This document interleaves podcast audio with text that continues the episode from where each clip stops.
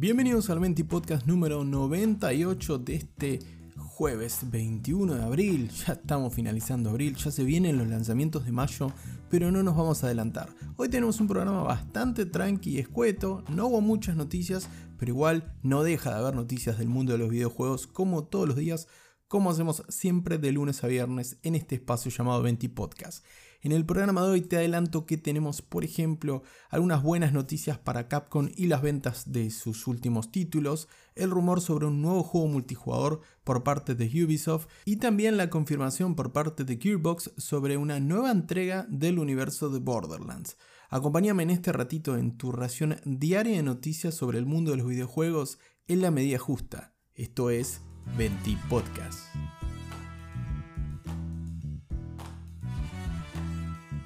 Comenzamos el programa de hoy hablando sobre las nuevas noticias de la distribuidora y desarrolladora japonesa Capcom, ya que parece que las cosas le están saliendo bien en todos los frentes. Sabemos que Resident Evil está disfrutando de una buena salud con esta eh, con este revivir, ¿no es cierto?, de la franquicia. Sabemos que todo comenzó, por decirlo de alguna manera, con Monster Hunter World, el título que expandió la franquicia a todo el mundo y ya venía gozando de buena salud dentro del catálogo de Capcom, pero con World realmente pasaron a otro nivel y el éxito ha sido, ha sido superlativo tanto en ventas como en la recepción del público y la crítica especializada. Bueno, con motivo de los últimos lanzamientos y en revisión del último año fiscal finalizado, es decir, el periodo que va de marzo a marzo, algunos referentes de Capcom han declarado que tienen que replantearse los objetivos de ganancias de la compañía para los próximos periodos a evaluar, es decir, les está yendo mucho mejor de lo que ellos esperaban. Por ejemplo, destacan el rendimiento de Resident Evil Village, bueno, una franquicia, digamos, de las Tier 1, digamos, de las top de Capcom, pero también destacan, por ejemplo, el rendimiento de Monster Hunter Stories 2, Winds of Ruin, ese es el nombre completo del título, un RPG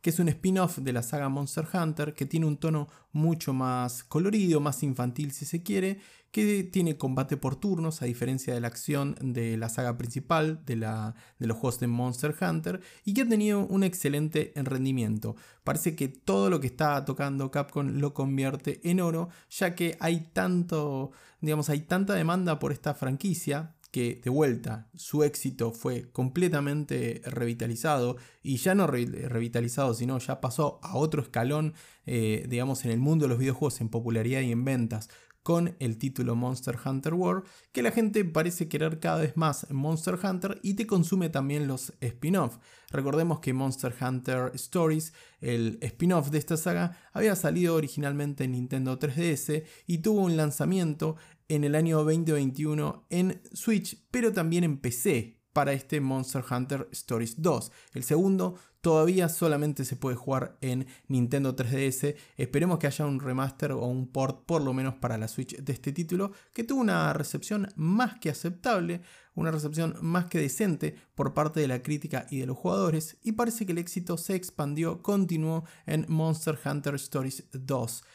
Además, este título salió de las consolas exclusivas de Nintendo y llegó a PC, algo que sin duda favoreció a Monster Hunter World, a Monster Hunter Stories y también al último Monster Hunter Rise que salió originalmente para Nintendo Switch y que después se estrenó en PC y del cual esperamos para el 30 de junio próximo el lanzamiento de su DLC Sunbreak. Esto es algo que Capcom sabe, ya que sacar sus títulos de una consola exclusiva, como en el caso de las consolas de Nintendo, le han, eh, le han terminado jugando a favor. Realmente la apuesta podría haber salido, salido mal o haberse quedado con su nicho de jugadores en, en consolas, como en algún momento fue PlayStation, o consolas portátiles tanto de PlayStation como de Nintendo, como la propia 3DS y la Switch. Recordemos que también es una consola portátil. Pues parece que la apuesta le salió muy bien a Capcom porque tenían un mar de jugadores eh, disponibles en, en, PC, en Steam concretamente, y le ha salido muy bien, ya que este Monster Hunter Stories 2, sin ser un mal título en absoluto, de hecho te insto a que lo pruebes,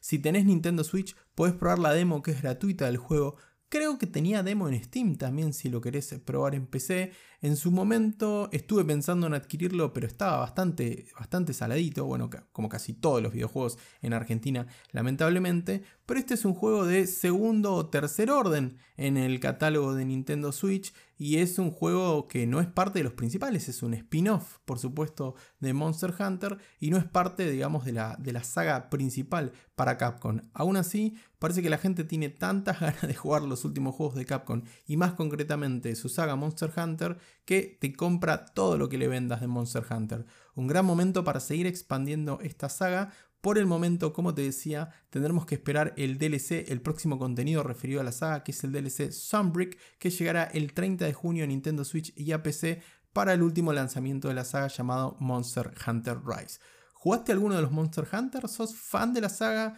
¿Los conociste recientemente con este éxito de los últimos años? Déjame tus comentarios en la caja de comentarios si estás escuchando este podcast en ebooks o déjame tus comentarios en Twitter en arroba si me estás escuchando en Spotify.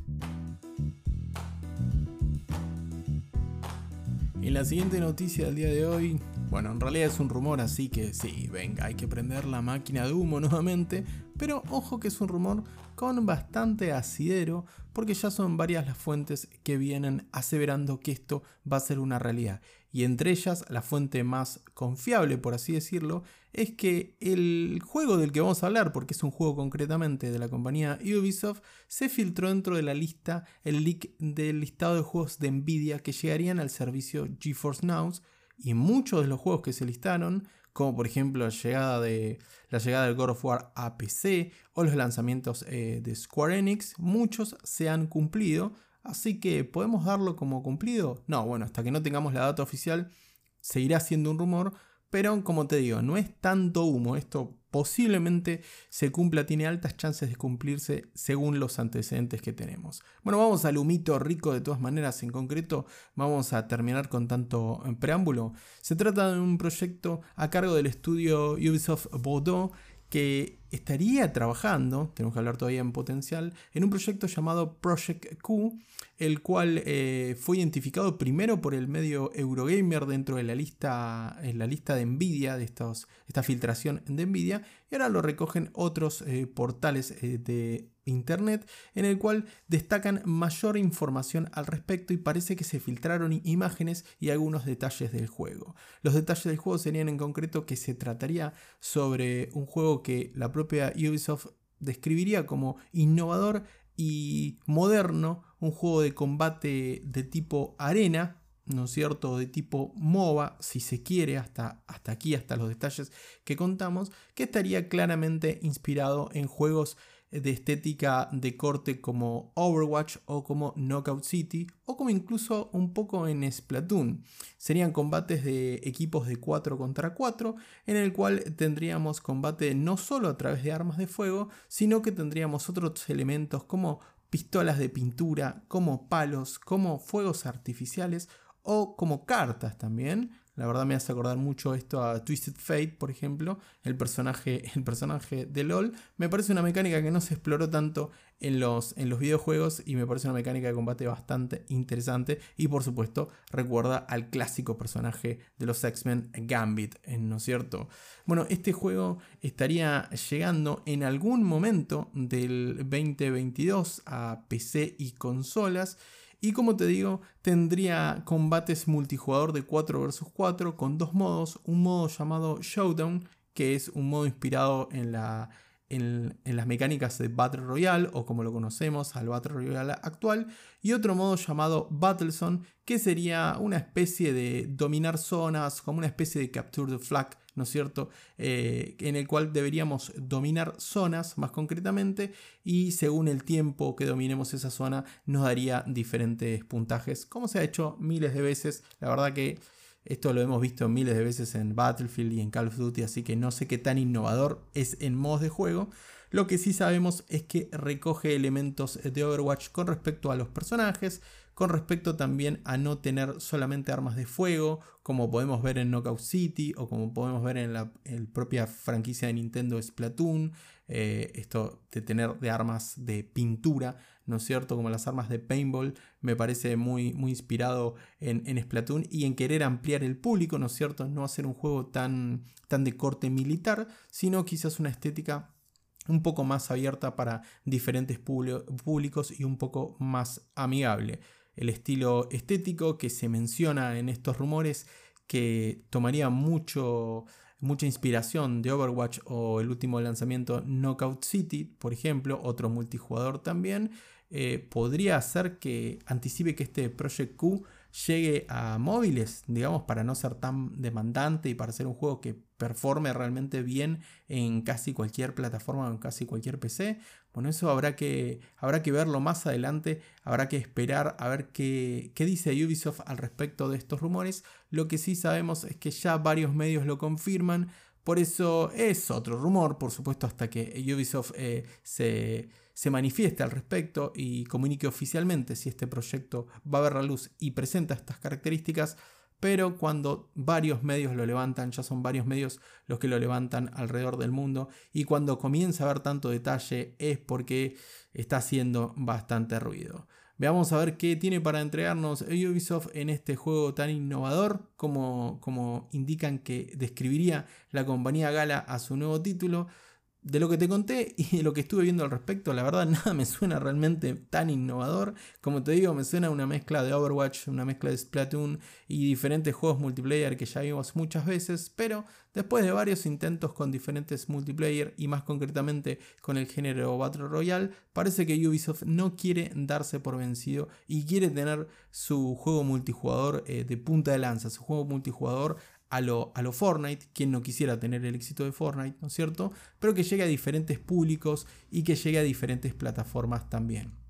Tocará esperar cuando se despeje un poco el humo y ver qué dice Ubisoft al respecto sobre este rumoreado y al parecer real Project Q.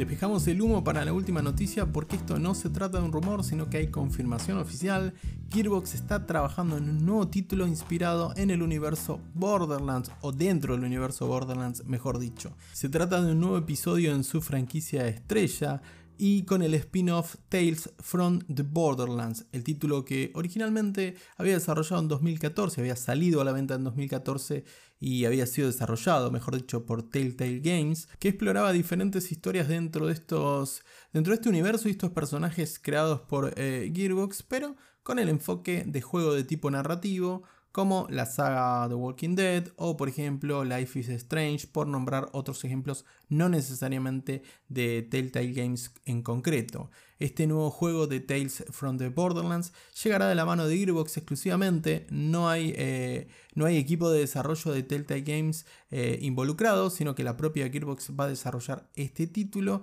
y explorará una vez más este universo con un juego de corte netamente narrativo. Como te decía, este tipo de juegos que heredaron tanto de las antiguas y queridas aventuras gráficas. El nuevo Tales from the Borderlands llegará este mismo año según lo confirma la cuenta oficial de Borderlands en Twitter y llegará a todas las consolas, con soporte para PC, para PlayStation 4, PlayStation 5, todas las Xbox, o sea, One, Series X y Series S, al menos las, las Xbox actuales, y también va a llegar a Nintendo Switch. Así que para los fans de Borderlands que ya deglutieron el último, el último título del universo de Borderlands, ese Tiny Tina's Wonderlands, el que salió el último 25 de marzo y se quedaron con ganas de más, bueno, van a tener este año un nuevo lanzamiento de vuelta con un apartado diferente, ya enfocado más en lo narrativo y no tanto en el shooter looter o en el looter shooter, como quieras llamarlo en primera persona, pero aún así es más contenido sobre el universo de Borderlands si sos fanático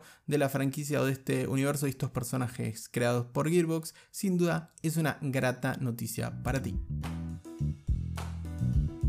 Finalizamos un nuevo 20 podcast. Te agradezco por estar del otro lado. Recordá suscribirte o darle follow, dependiendo si lo escuchas en ebooks o en Spotify, y compartir este contenido, ya que tu recomendación a tus amigos, a tus amigas o a quien quieras suma mucho para que se sigan sumando nuevos oyentes a este pequeño espacio, a este pequeño universo del 20 Podcast. De nuevo, gracias por tu compañía, gracias por estar del otro lado, te mando un gran abrazo y que tengas una muy bonita tarde.